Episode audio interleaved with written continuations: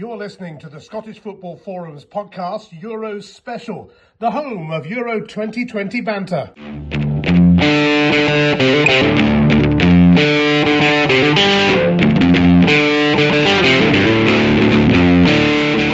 and welcome to the latest episode of the Scottish Football Forums podcast Euro Special. In part two of our commentator specials, we are joined by Rory Hamilton, the voice of BT Sport and Premier Sports. Rory starts off by telling about his summer job, working as number one commentator for STV for two of Scotland's three matches in the finals, of which one of them is the big one against England at Wembley. Rory tells about his pride in following the footsteps of the likes of Archie Macpherson, Jock Brown and Arthur Montford and Rob McLean by commentating on Scotland at a major finals, and how easy a decision that became when it wasn't clear that fans could even attend at the finals. We then reminisce about Scotland in the 90s, particularly Euro 96 and France 98, before wondering why it's taken us 23 years to qualify again. We then round off with some general chit chat, including Rory making amendments to his all time Scotland 11 by fitting in th- three players from the current group into the side. But what changes were they? Sit back and enjoy this latest edition of the Scottish Football Forums podcast, Euros edition.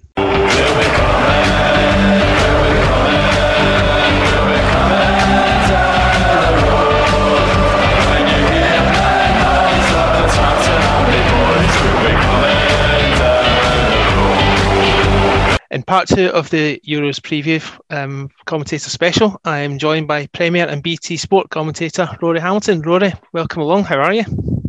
Yeah, thanks a lot, John. Very good. Uh, just had a busy weekend of some some big football games. So uh, yeah, it's it's good to be back on and have a chat with you. Yeah, of course, because obviously, wait, as we are recording, you've just done two Scottish Cup semi-finals. Um, this is um, obviously good preparation for um, events that are coming up. Because although I've introduced you as Premier and BT Sport commentator, you do have a wee job over the summer. Can you tell us a bit about it? Yeah, yeah, I've been uh, asked by STV to to do a couple of the Scotland games um, in the the group stages for the, the Euros. So um, yeah, real honour uh, to be asked to to cover the games for a start. And I mean, I, I, I would have been there as a fan. It actually made my decision easier um, that there are no fans because. I mean, I've been going, as you know, I've been going to games for for years and years, and it would have actually been a really difficult decision whether to to be there commentating or to uh, to be there with my mates, as I have been sort of across the continent um, to so many places, to to so many games, and then to eventually get to a tournament. Would you want to be working? I don't know, um, but given that so few people are going to be able to to be in the grounds. Um, it's you know it's, it's, going to be really special to to be there for a start and and to to be the the voice on the telly is is pretty cool actually.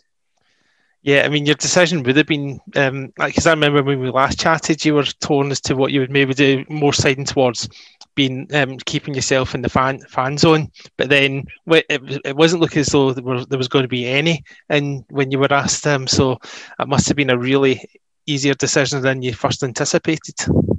Yeah, um, yeah, absolutely. Um, I, I wonder if it had come to it, whether the, the professional head would have would have got the better of me. Anyway, I I don't actually know. Um, yeah, it would just be interesting to find out. But uh, you know, th- this is the way it's panned out. So uh, Wembley and the Croatia game, so games two and three in the group are are both on STV. So uh, they're the uh, they're the ones that I'm gonna gonna get to do, which is very exciting. Yeah, yeah, of course, because both of them are on ITV or STV, and I think BBC have the first one. So you, you're yeah. not doing like commentary for the highlights of the Czech Republic game. Uh, not that I know of. I mean, it's still it's still relatively early in their, their sort of planning uh, phase. So, mm-hmm. uh, yeah, we'll see see what they come up with. I'd, lo- I'd love to I'd love to get more, um, and I would love them to get through and to do a second round and a quarter final and a semi final and a final. But uh, yeah, let's see. Oh, that would be awesome if they went all the way. I mean, I've been joking with some of the English ones I've been speaking to. We'll see you in the final and we'll beat you in penalties, but I don't see that happening, obviously. Me and my me and my girlfriend booked a um, we booked a, a little Croft on the Isle of Lewis, and it's it's the weekend after the group stages, and I was sort of saying to her, "Oh, yeah, this this is risky." Um, so we'll see whether I'm in Lewis or uh, or somewhere else. Lewis no more, Le Lochaber no more. Um, yeah, well, you never you never know. I mean, it could because I, I, can't remember when the next round of fixtures are because um, I think some fall on the Monday and the Tuesday, so we might be in one of them. But we need to get through first. We'll just do our job on the pitch first. But you're obviously following um, a long line of um, guys who've been fortunate enough to commentate at finals. Um, you've obviously had Rob McLean recently at France '98. You've Archie Macpherson, Jock Brown, Arthur Mon- Montford. How does it feel to be in elite company, following their footsteps? You say recently, and then, you said, yeah. Um, oh, I mean, I, I, hadn't really thought of it like that. To be honest, that's uh, it's it's an interesting way to put it. It's, uh, it's, it's quite a good question. I, I hadn't I don't I don't tend to think of myself that way when um, when when you're commentating, but it is interesting because because people do come up to up to you and or, or they, they message you um, mentioning big moments that that you've commentated on uh, and and you know they they enjoy that that part of it.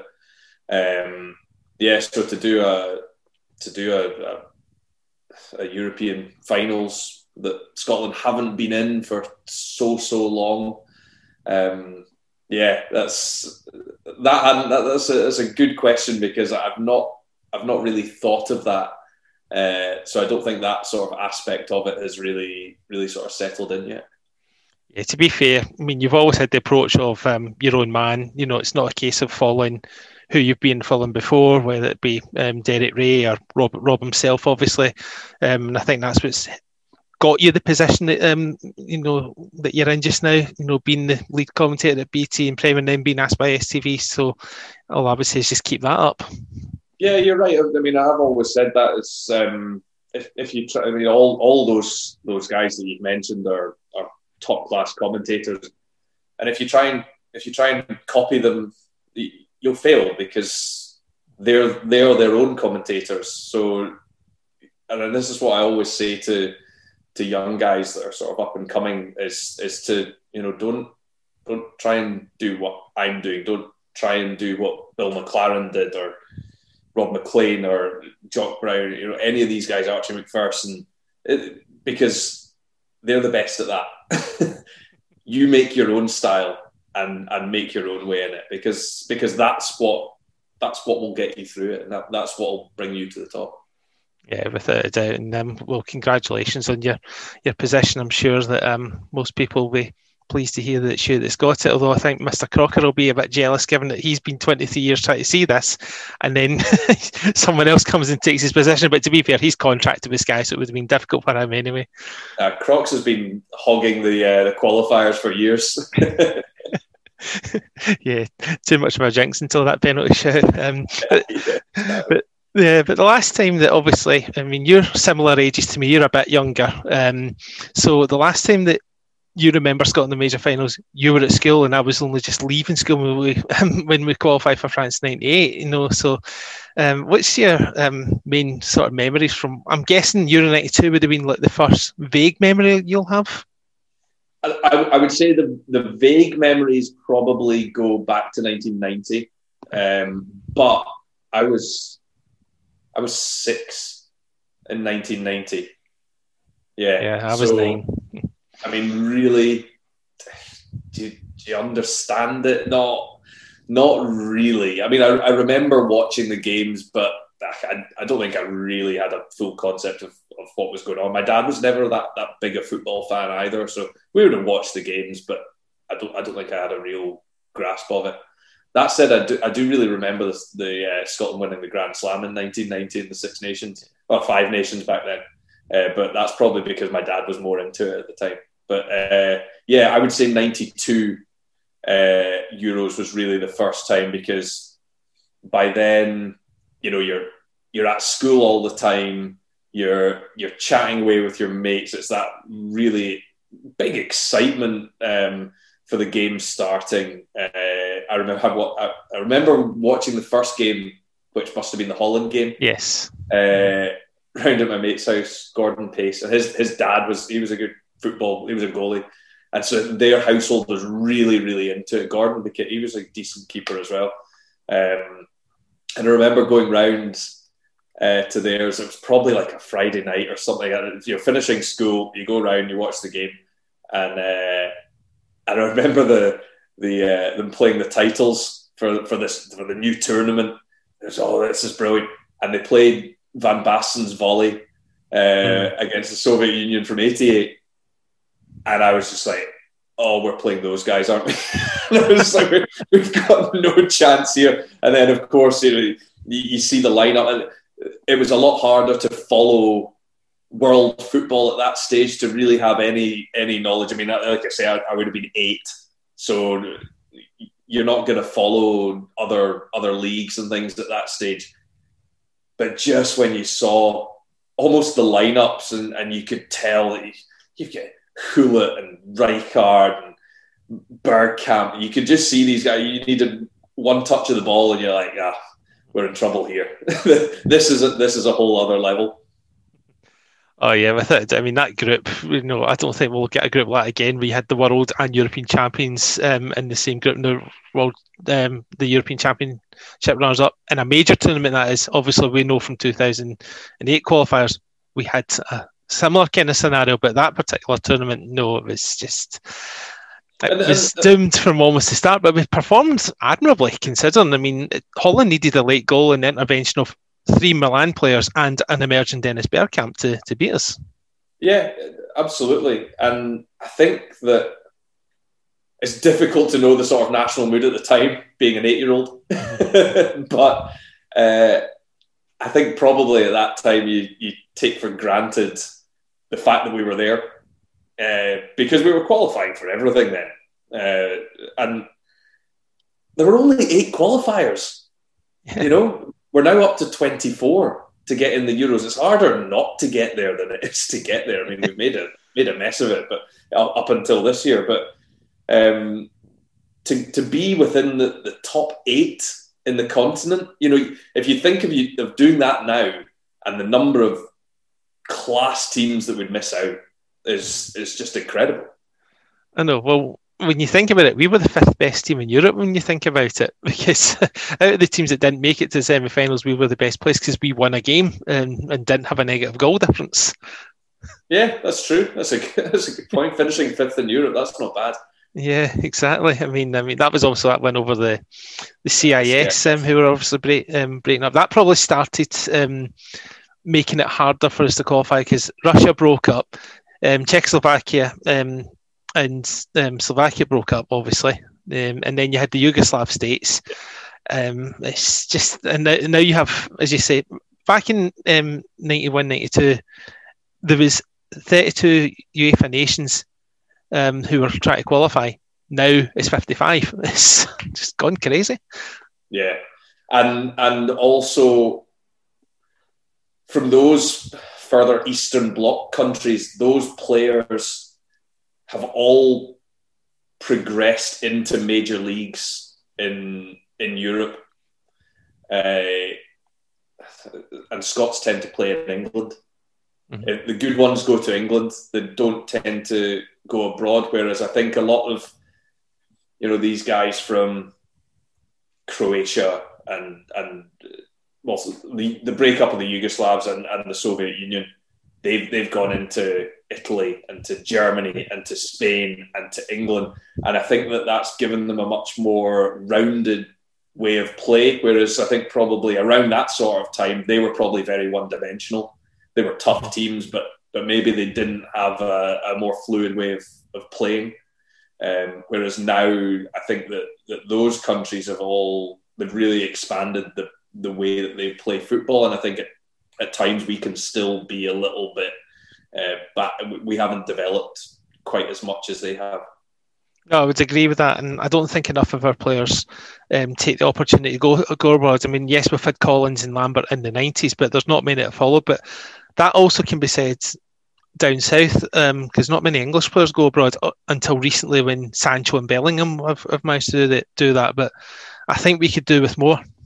Yeah, and, and, and uh, I've, I've made that point for quite a long time. I, I think that's held England back on the international stage. They've always had great players, but they haven't tested themselves out with their own comfort zone of, of playing in their own country. I mean, you had Steve McManaman went to Real Madrid, but out with him, there weren't really any that went in their prime. Obviously, you mentioned Sancho and Bellingham, so they're they're two good examples. You can see how they've developed because to get into a top team in England, you have to be world class. I mean, if you look at Chelsea had De Bruyne and Lukaku, and and they they just got rid of them because there was no way into the team. And I mean, they're two of the two of the best players in in Europe. Um, mm-hmm. De Bruyne, one of the best in the world, and and they couldn't get a look in. So in a way, uh, the strength of the Premier League has, has probably held back a lot of a lot of young talent in England. Now, now it's it's coming through. England have got a good young team, but as you say, some of them have had to go abroad to to get the game time rather than say you know taking a loan at the Championship. And mm-hmm.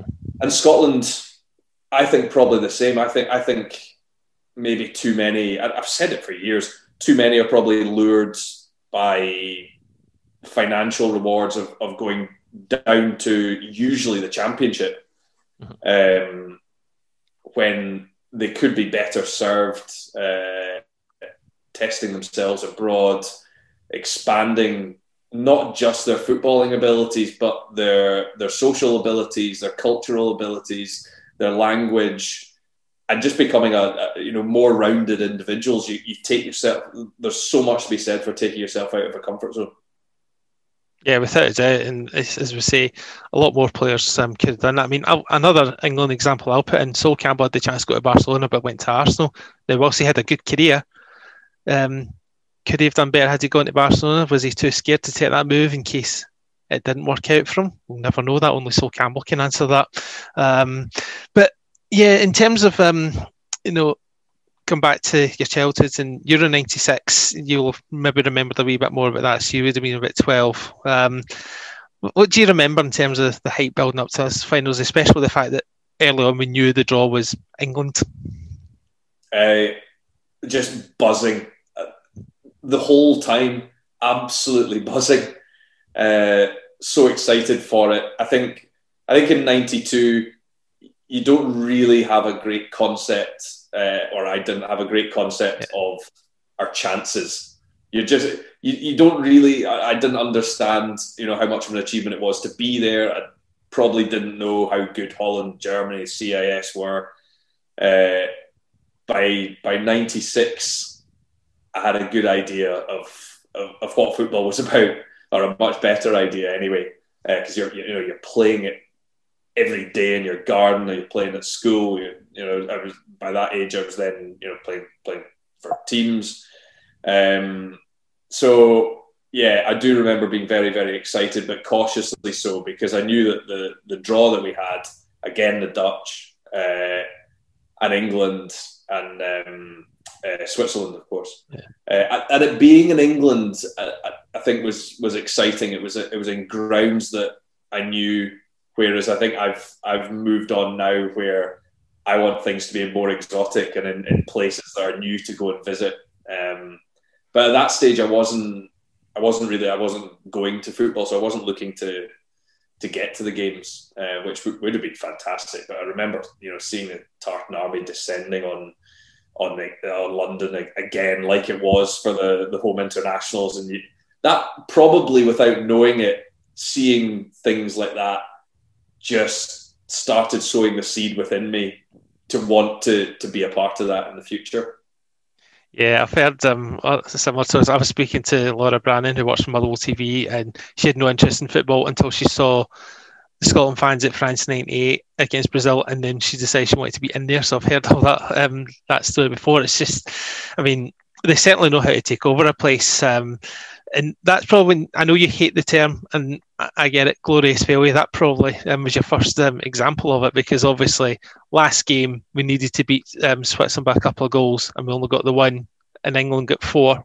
Put us in that false sense of security that we were going through, and then they got a late goal. But if we're pragmatic about it and think about it properly, we didn't do enough that night. No, you look at you look after yourself, and and we had that many chances before mm-hmm. before Ali banged that one in from 35 yards, which After missing two sitters, yeah. but yeah, yeah, exactly. Um, so you know, we, we we we didn't quite have things in our own hands, but we could have done ourselves a, a, a much bigger favour. Nobody would have thought England would have would have put four past the Dutch. Um, so so we, we couldn't have been banking on that. We had to go out there and, and do the job for ourselves. And in a way we did because we won the game. But, you know, I think we probably found our right place in that group. We we did okay against the Netherlands, but we certainly didn't deserve to win the game. Uh, England, I thought we I thought we played really really well, mm-hmm. and if the penalty had gone in, think we'd I think we'd have won that game because we were we were on top. We had them on the ropes in that game, and yeah, just that, that was such a turning point. and they went straight upfield, and and Gazza scored that incredible goal, was uh, which was just it, it, was it was an absolute heartbreaker that game uh, because I, I think I think we showed just how much quality we had in that game. That's in my lifetime. I think that's the best we played in a in a major tournament. Yeah, I would, I would say so. Um, I mean, I know in United too, we played well in games, but um, we lost two and, drew, and, and won one. This one we won one, drew one, and lost one. So by points, we got um, and performance we certainly played better. I mean, that McAllister moment. I mean, what the thing I don't get. I mean, he was such an accomplished penalty taker. Whenever he took one, it was like top right hand corner, top left hand corner. It was always in the corner. But that day he changed his tactic and but only he can tell. Pressure um, can hit the best. I mean, look at Roberto Baggio in '94 World Cup. Yeah, uh, I mean exactly, and uh, he he's hit pressure penalties uh, before so, and and after. So he's he's proven he's a, he's a, a man that can deal with pressure. A penalty is a penalty, and a goalie can save it. You're right. You can you can stick it in the top bin, and the goalie is highly unlikely to save it because goalies don't dive at the top corner. So you can, in that sense, guarantee. But that also, I mean, the, the, your margin of error is so small. So I mean, he's gone for the one down the middle, uh, and and Seaman sticks up a sticks up a strong arm and gets to it. Uh, it's not a bad penalty, I because he gets power behind it, and I always think as as long as you hit the target, you, you can score. I remember Zidane's from the um, 2006 final mm. uh, in the World Cup, and we because we we took my Fiesta over to Germany for that tournament, and we were in Dusseldorf for the. I mean, it just made it. I don't. I don't know how it made it back. It got impounded in Munich and all this kind of stuff. It was ridiculous. Uh, that's another story, a longer story for another time. Um, but uh, we were in Dusseldorf, and I remember me and two mates, and they had this massive argument walking walking home and uh, to the the hostel in Dusseldorf because one of them was saying, "Oh, that." That, that was almost the best penalty that he could have taken, almost the perfect penalty. And the other one was saying, but at the same time, where he put it, he had zero chance of scoring because it's not on target you know, it's off the underside of the bar, down it goes, and out it comes. So, okay, it's a fraction out. If you don't hit the target, you can't score. Whereas if you dribble it down the middle, you can. The goalie might dive out the way. So you you got to hit the target. McAllister did that, and Seaman saved it. It's it's one of those things. Yeah, it definitely is. It's obviously that sliding doors moment, but I agree with you. We had them on the ropes at that point, and oh, yeah. um, we just we just didn't do enough to get that set, that equalising in the obviously um, done as and, that, that was a, history. That was a good England team. When you look mm-hmm. through the the players that they had, and they came very very close to winning that. They were so unlucky. Yeah, and I think I think they probably actually were the best team in that tournament, and on home soil as well. Mm-hmm. that that I think is the one that that slipped away for them. Without doubt, that's um, there's no question about. It. I think I always think about the Gascoigne chance um, that, that have won them the golden goal, and had that been the other way around, Gascoigne crossing for Shearer, that's two one. Um, because Shearer's yeah. got that instinct and Gascoigne isn't. But Gary Taphouse was saying that even maybe a couple of years earlier, Gascoigne might have got there, but he'd lost a wee bit of pace by then. But anyway, it cheered most Scots up that night. So um, then on to France. I mean, we talked about um, the build up for Euro '96 being high. It wasn't anywhere near as high as France '98 because we knew we were kicking off the tournament against the best team in the world at that point.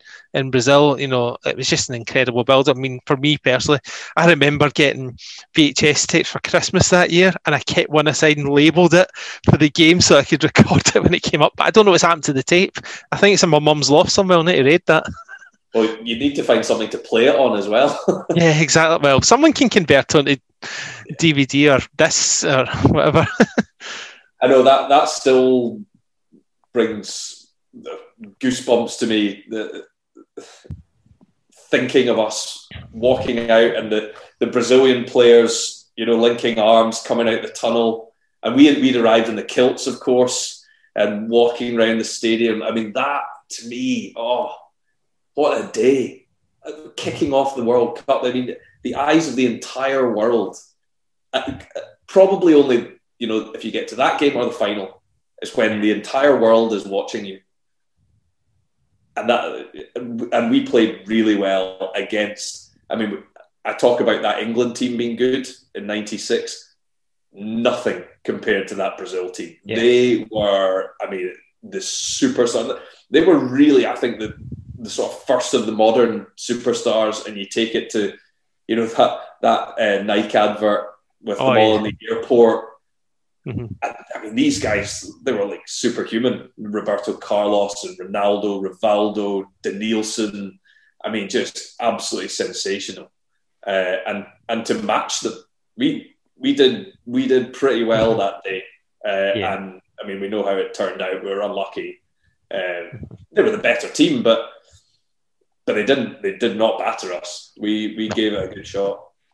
I mean, certainly does. Um, we we tried to match them in terms of the advert, but Prestwick Airport doesn't quite compare to, to Rio de Janeiro. But um, yeah, was it Colin Calderwood doing three keepy ups? yeah, down the concourse and Gordon Durie scoring into a ten year old fan. Isn't quite. it's incredible the likes you go to. That's inspiration that they had. But um, but yeah, I mean that that John Collins penalty. I mean, um, that that's just an iconic moment because that's as good as as you mentioned. This was as good as playing in the World Cup final. That was as good as good as scoring in it because it's unlikely we're going to get to a final. Yeah, no, of course, and and you know you talk about nerve and in big moments. The way he took mm-hmm. that yeah. side footer into the corner, and it, and and John's John's got that, and it's something that I think Scots lack is that whether it's belief, whether it's arrogance. Mm-hmm and you saw that remember the celebration points to his yes. name. We need more of that. Mm-hmm. You, you don't want too much of it, but we need some of it. Totally agree there because every team, every good successful side will have a confident gallousness type of player in it. Um, you can have to look at Man United team from the, that that era. They had Eric Cantona, who was just completely cool, and everyone, and they had ten workers around them sometimes that's all you need. But yeah, and, and and and we probably had it in the past, and and we'll probably get we'll probably get onto it later on in this podcast, but mm-hmm. it's probably something that you know Faddy had it, but we haven't had many in the last twenty years that have had that kind of confidence that gallousness is a is a is a good Scottish word to to put on it. Yeah, exactly. And I think as good as that Scotland team was under Craig Brown, I think there were times that we lacked that killer instinct. The Norway game is one that really stands out because we absolutely battered Norway that day. Um, I'm still convinced that if Craig Burley had been played further forward rather than right wing back at the start, it might have, might have made a difference. I certainly think had Ali been there, I know Craig um, regrets not taking him. That might have made an impact. But at the end of the day, we had enough chances, but we just were not ruthless enough, and we only came away with a point. And then, of course, we don't want to talk about Morocco. Well, well, see, the thing is, I almost it's that I'm sure we underestimated Morocco, Yeah. and I think that they probably played the Norway game thinking, do you know what, a draw a draw's all right because we'll get three points against Morocco, and as you say, we all know what happened. That that was a disaster of a performance against Morocco, and they like they were good. They had they had some good players, but we we did not turn up that that day. I mean, it was or night. I think it was an evening game, wasn't it? Yeah, that was the evening game. We were we were awful, and and on that basis, you, you know, you don't deserve to go through. Yeah, we were better against. We probably should have beaten Norway, um, but then you know that wouldn't have even been enough. So yeah, the, the Morocco game was, was horrendous. Yeah, you can't claim glorious failure when you've only taken one point from nine. Um, the only one that was close to that was Morocco, and I felt for them after the game um, because obviously Norway put them out, and I thought Morocco were the better team of the two when they played. It was the goalkeeper that made an error. Yeah, and, and there was a big thing about uh, was it the Norway that player gone down to win a penalty or something. There was a big controversy, and, and Norway were like they were the bad guys in the world for, for That was against Brazil in the last minute. Yeah, Yeah, but it's, it's, that's part of football. You know, but people seem to want Morocco to go through. Um, Something different, I suppose. Yeah, exactly. It didn't matter to us because we were out. And did you think at full time that you wouldn't see Scotland in a major tournament for more than two decades? No, I mean, nobody did. We, I mean, in in the nineties, we made ninety World Cup, ninety-two Euros, ninety-six Euros, and ninety-eight. So we missed one, hmm. one of five. I mean, that's that's incredibly good going. And in the eighties, similar. Seventies, similar. Sixties, you know, we we qualified for tournaments, so you know you can accept missing the odd one or two here and there, but but to go that long, twenty is it's essentially twenty three years, but it's twenty two years in terms of how the tournaments are being labelled. Is um, it's just incredible. I know, and I know we- we've touched on a couple of reasons. Um, we've not produced enough quality players. Um, the breakup of the certain nations that we talked about as well. But what do you think? I mean, if you could pick one thing that you that stopped us from qualifying, w- w- what would you think it would have been over those twenty-two years? Um,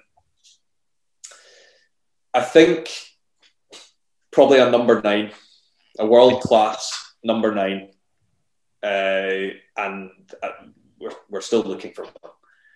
And I, I think that a lot of other nations, you look at some of the ones that have managed to qualify in that time, and even some of the teams that we played against in, in qualifying, sometimes we've beaten them. You know, you look at even uh, say like a, a Macedonia, and you went Goran Pandev, quality player, who you just knew was going to score against us. If you look at Wales, okay, he's not a nine, but they've got Gareth Bale, a guy who you just know when you when you need a goal, when you need somebody to come up with something. Mhm.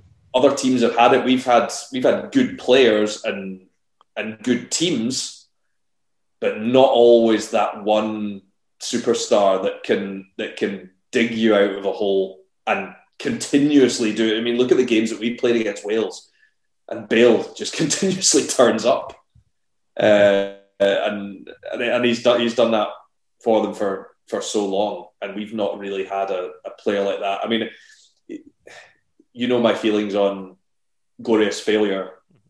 I'll I'll, I'll never accept that. Um, but I think that there is there is a mentality that Scotland needs to change, um, and it's maybe one of more of an, an acceptance of of failure um, than this sort of uh, outside influence of of predetermined failure. I th- but I think there's more of an acceptance of failure um, that we need to we need to really ditch. And and the way that you do that is by qualifying for tournaments and being a part of them. Uh, but I'm sure in the lead up to the summer, and I can I can see it in the news reports even before we kick a ball. It will get mentioned, Yeah. and at, at any stage, Because the thing is, if you lose in the if we get to the final and lose, what's the first thing people will say? Oh, it's glorious failure. Oh, it was looking so good and then you failed, or you get knocked out in the group stages and they go, oh, glorious. It's still failure. yeah, you have to. If if you don't win the tournament, it's failure. Yeah, exactly. Um, another thing, mentality I think we've had um, that's been a problem for us.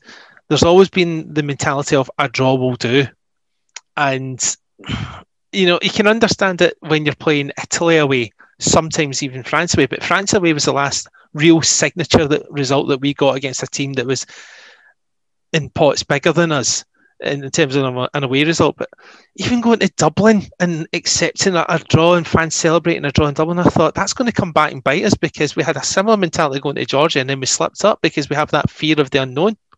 Yeah, there's um, take take risk and get points on the, the board early on. And do you know what? This group with the Czech Republic and Croatia especially, I I can see ex- similar happening. You know, draw the first game, and people go, "Oh, do you know what? That's that's that's a good start." And then say you lose to England, and then and then you have to. It's all on the last game. You have to then then win that, and by then it, you know it could be too late because you've maybe not taken the risk in that first game uh, against the Czechs when you know with ten minutes to go and it's one all why don't why don't you turn that into three points? Because if you lose, you can always chase it in the last game. You've lost your opening game. Okay, right, we need to pick up something. But if, if you've not done enough in a game where you should be winning, I, th- I think that's when it comes back to haunt you. And I, I've seen it in Scotland teams throughout qualifying for the last 20 years, and they quite often score and then they're on top and sit in, and the inevitable, you can see the equaliser. And I've sat there so many times, be it in the North Stand at Hampden or at, away from home. Well, we don't often score first away from home, to be fair, but you sit there and, and you're going, what's so horrible about the 2 0 lead? Why don't you go, go and get a second? You know, if, if you're on top, don't don't let them back in. Yeah. You know, if you get a second, you finish this. Go and go and look for it. So uh, that's what I'd like to see. I'd, I'd, like to see more risk. You know, show show a belief in yourselves. And, uh, you know, you might you might concede, but I would I would rather lose a game that you try and win than the draw a game that you're trying not to lose. Yeah, I get that mentality. Um, but you know, we're we're talking about um, 20 odd years of um, not qualifying. I mean, you were going home and away, visiting so many different countries um, to try and see Scotland qualify for um, for a World Cup or European Championship. So, how did it feel when you were um, at home with your dog watching the Serbia game and seeing it happen? Uh, surreal, surreal because you're desperately trying to concentrate, but all your mates are messaging you all the time and I mean, I just I had to put the phone down, uh, but I was also uh, BT had asked me to do some filming as well to you know put a camera on and, and film your reactions. So you, you've actually got so much going on. You get really sort of self conscious at, at, those moments. Um, I mean, it, it, it was still euphoria. When you get to that that time, you're just all your focus is lasered in on what is happening your temperature goes up, you, are shaking. It's it's everything that, that it should be, um, and we made it hard for ourselves. but but got there, got there, and uh, so it's it's relief, a bit of disbelief, and and euphoria as well. And I think I think you saw it. It was perfectly summed up by Ryan Christie's interview yeah. I think you know that had had it had a little bit of time to settle in, and just the raw emotion of it all. Um, I thought that was a that was a, a brilliant moment. Yeah, without a doubt. I mean, Luke Shanley did very well with that interview. You know, lucky. Um, he was a lucky boy being able to be out there. Um, as with Stephen McGowan, who I interviewed for another podcast as well. So it's, um, yeah, I mean, it was just unbelievable. And again, it was the Scottish way. You know, we were, we were on top. We were dominant for 89 minutes. Then when they scored, you thought, well, here we go, latest chapter of glorious failure. Then when it got to penalties, just just watching them, and I was watching them head, head through my fingers, thinking, "Oh God, here we go. It's McTominay. The mistake he's made. Please don't miss." And he scores. McBurnie. Oh God, he's maligned. What's going to happen here? He scores.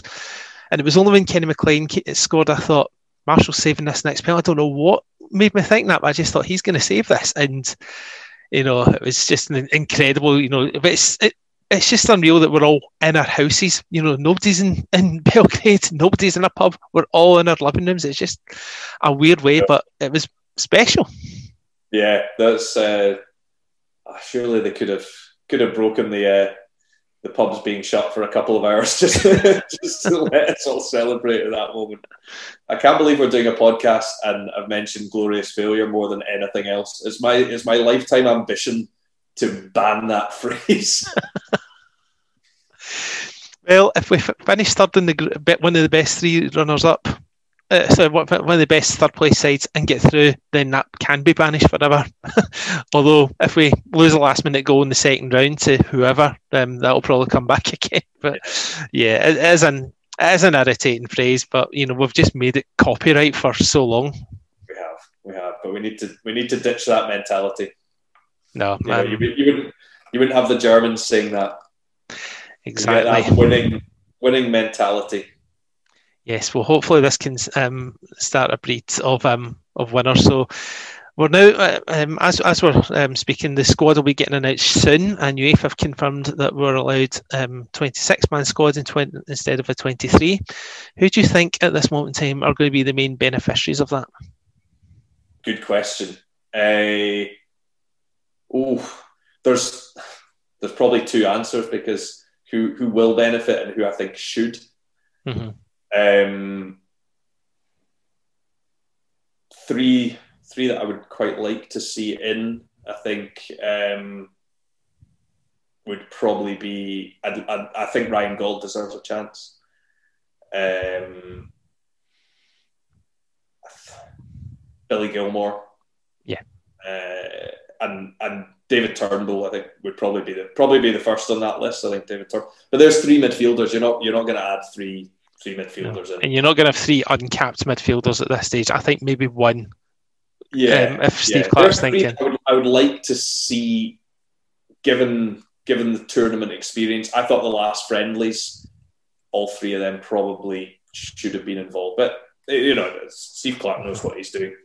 Um, there's probably a striker in there that that will get a chance that wouldn't have. Uh, really impressed by Kevin Nisbet at the weekend mm-hmm. uh, in the Scottish Cup semi final. I think he's even in in his short time in the top flight. I think he's uh, he's just cranked up a level, and and I was talking with Michael Stewart and Stephen Craigan uh, during the game about it.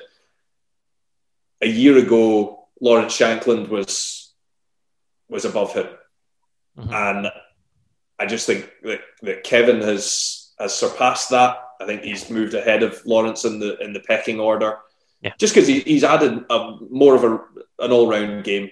Uh, mm-hmm. He's playing in a better team, which helps. But every time I've seen him, uh, I've I've been impressed. Uh, so I think he's he's probably one that I think could could get get the nod potentially, and he's now shown he can be a big game player because um, having missed in last season's Scottish Cup final, which was played this season, um, he then steps up in this season's Scottish Cup semi final, scores a very good goal, and then plays a part in the second goal, which should have been disallowed, but that's another story. But um, that'll do his confidence no harm, and it'll help Steve Clarke. He's given obviously Oli McBurnie is injured. Will probably not make the squad now, and I know there's other issues as well. Um, and Leigh Griffiths, you know, is he another one that could come into contention? But how many chances has he had as well? And he just, I know he's got his personal issues and we wish he overcomes them, but at the same time, it's frustrating as well because you know that if you get a chance to him in the box, he's got a chance of putting it away. Yeah, oh, absolutely. He's he's probably he's probably the best striker we've got. Um, he's not playing enough football at the moment, uh, quite clearly. So he's not scoring enough goals. His confidence, therefore, won't be high enough. Steve Clarke hasn't he hasn't really had the chance to use him very often. I'm not too sure how many. Just the Serbia game. That's yeah. been it. Yeah, so I think it would be unlikely for Leigh to get in, but but you never know. Now there's now there are those extra three that you know maybe that becomes a, a bit of a wild card pick. Um, Jack Hendry's another one actually. He, he will probably get a good chance now. He's been playing really well over in Belgium. Yeah. Um, Especially with Ryan Jack being out, that will allow McTominay to yeah. go into midfield. Yeah, yeah, of course. Yeah, yeah. So we do need to bolster the defence, but there's there's quite a few in in those centre backs who are all of a very similar level that it becomes very difficult to to separate them in terms of their ability. I think what might determine it for Steve Clarke is their personalities and how they they mix within the group, and and only he will really know that. Yeah, we've got we've obviously got our trust in Steve Clarke. You know, he knows more than you and I. So, um, you know, I'm sure he'll he'll make the right decision. We'll all argue it, but um, that's just the nature of football fans. So, in, in, terms of the games itself, you know, let, let's be honest. Um, you pretty much said it. The main games for us are the Czech Republic game and Croatia. England is almost. I don't want to say the. I don't like the term free hit. You, you know, because that's you almost accepting defeat before you're in. We've got to have a go against England, but there's less pressure in the England game compared to the other two. Losing that mentality, John. Come on, we can go. we can go and win at Wembley. We, we can. Why not? I mean, I mean, Never we won know. in Paris with a team that couldn't get to a, a major tournament. Yeah. So, you know, replicate something like that. Things things happen in football that aren't supposed to. England are a good side, but they're not. A, they're not a brilliant side. Mm-hmm. They're they're beatable on their own patch. Um, every every game is winnable, and but you're right. It's it's the hardest hardest of the three by a long shot. Mm-hmm. Um, but they again, they make it easier to qualify by getting 24 into the tournament. They make it even easier to get out of your group because they play however many games in the group stages to get rid of eight teams. You go from a 24 to, to a last 16.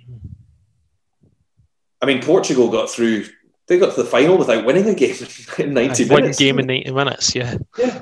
Yeah, one, one win in 90 minutes. So I think that that gives you that gives you a chance if if one of the earlier games doesn't go your way, um, that you've got a chance to come back. Sometimes I think in a in a in a normal group where it's top two out of four, if you lose your first game, you're probably struggling after that. You've got to pull out two wins really to get through. Lose your first game in this one, you've you can you can almost lose your second one and still have a, a hope. You obviously wouldn't want to, but I think in that sense, probably. I mean, we're not, we're talking about a draw. What's that about defeatist mentality, Rory?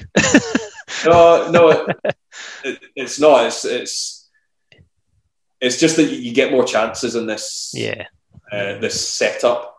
Um, but then you know the, the Czechs and the Croatians will be saying that as well. You know, mm-hmm. so yeah, that, they're they're good teams. Well, I mean, Croatia mm-hmm. World Cup finalists. Yeah, people forget that. yeah, yeah, exactly. And and the Czechs got some cracking players as well. I mean, we, you just need to look at the way that um, Slavia Prague played. Mm-hmm. They they were outstanding against against Rangers. Uh, knocked out Leicester City before that.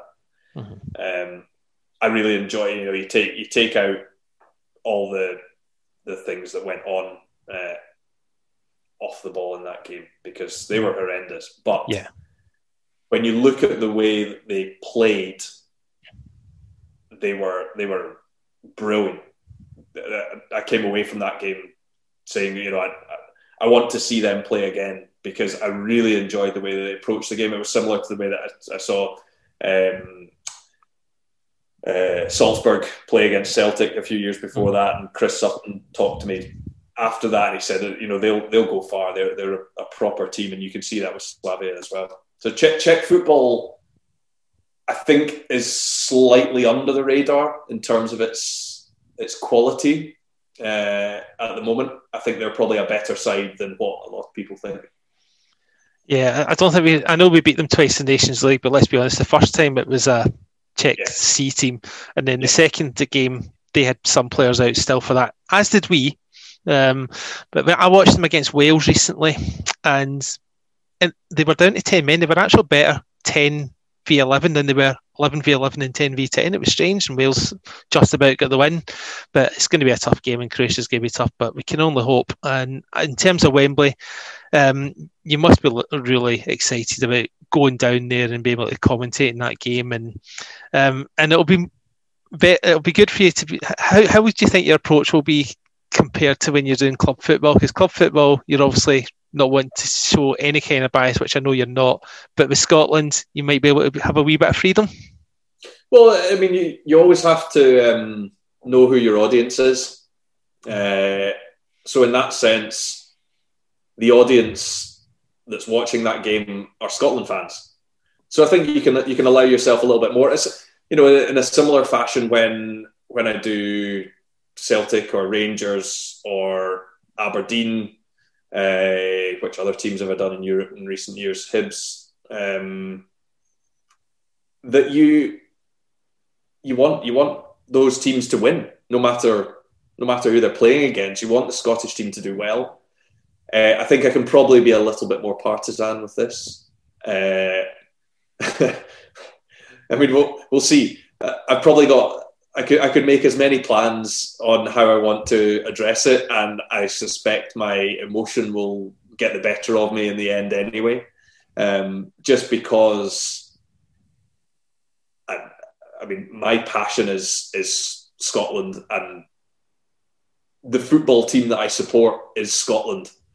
Um, so having when when times like that come, you think back to you know being in the rain and having supported the team throughout so many good and bad times, and, and it'll, yeah, we'll see. I, I, I don't know, but I, will I'll be emotional, and if we if we score, I won't hold back. yes. because I won't be able to. Uh, good. That's what we like to hear. We've had too many um, down south of the England expects rammed down our throats, so it's nice to hear a Scottish voice. Although I say that with all good respect, because Sam Matterface is on this podcast as well, so we're only kidding, Sam. um, so we've established that Scotland probably won't win the tournament as much as we'd love to do what Greece did in 2004 and Denmark did in 1992. Who do you think are the main um, contenders to win the tournament? I mean, it's all the obvious. Um, I think it could be Belgium's time. I'm in agreement with that. That's my tip. And I'd quite like to see them do it. They've, I mean, their squad is unbelievable, particularly going midfield and attack.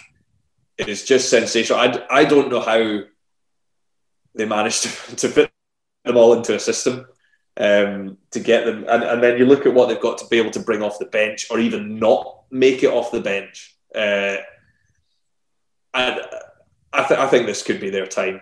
Um, they they were I think they were pretty good in the last World Cup. Mm-hmm. Uh, came pretty close, but I yeah I'd I'd like to see them do it. Uh,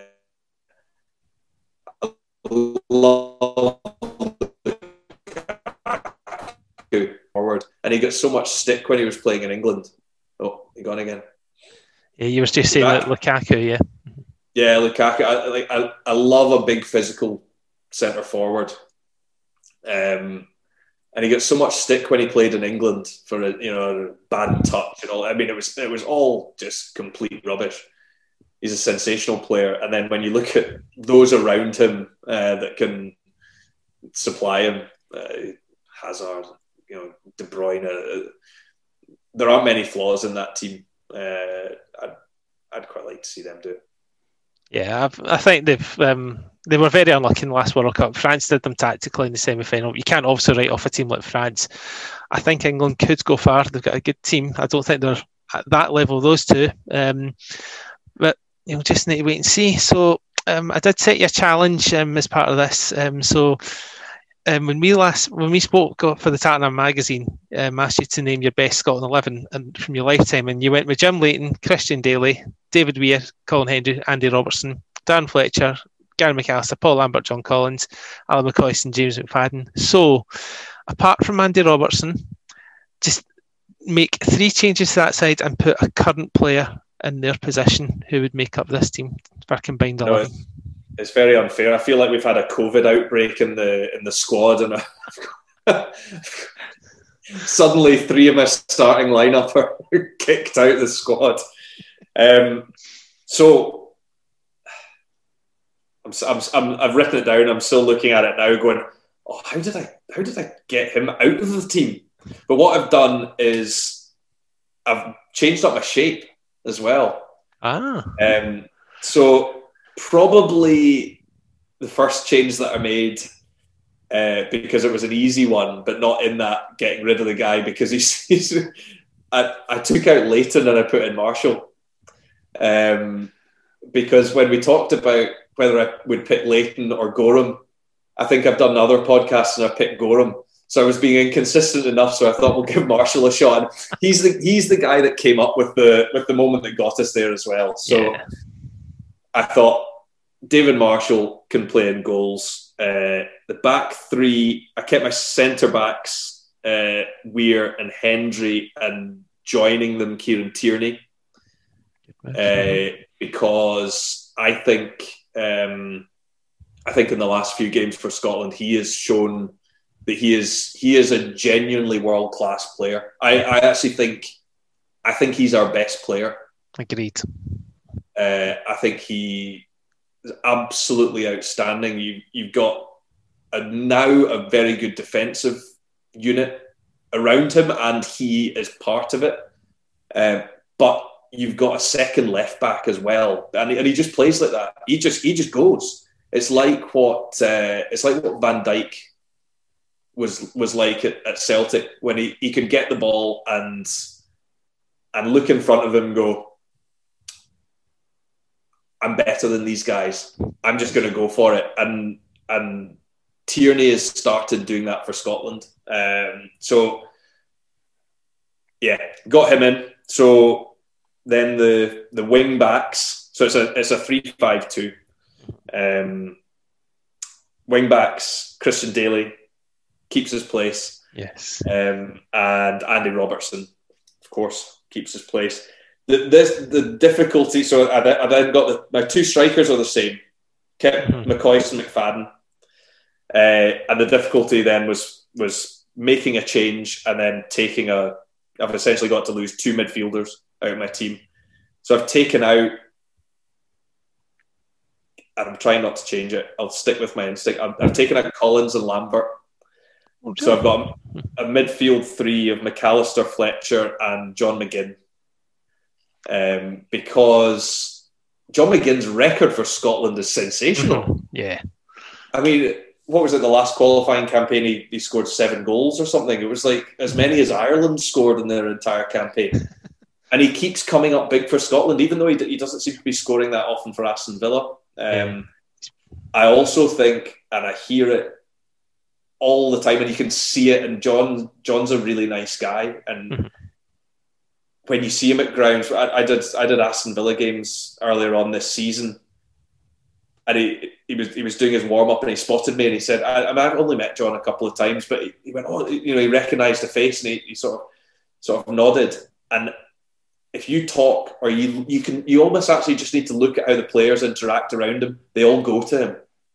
They all like him. I think he's a he's a really good bonding influence uh, on a squad, and if he's performing the way that he's he's performing in a Scotland jersey, um, it was a t- it was tough between him and McTominay because McTominay's a classy player, um, yeah. but I went went with McGinn. Um, so yeah, so that's the team. Marshall, Weir Hendry, and Tierney. Uh, Dailly and Robertson, the wing backs. McGinn, Fletcher, McAllister, and then and McFadden up front. That's pretty decent. that team would get you to a semi final. Yeah, probably. Yeah. I, to be fair, I would have probably made that change and goal because with that, that defence, you're fine. you don't need a Leighton or Goram behind behind you. Um, but no, that's a that's a good effort, Rory. Um, but listen, thank you very much for your time, and uh, you enjoy the Euros, and um, let's hope that we get through to the next round and that you'll be able to say those words. Scotland have reached the knockout stage of a major tournament for the first time ever. Yeah, yeah, that would be nice. Well, thanks, thanks a lot. Thanks again for your time, John. Take care. Thursday night and he dies off to the left. David Marshall gives us a night we will never forget. David Marshall. Na na na na na na na na na na. David Marshall. Na na na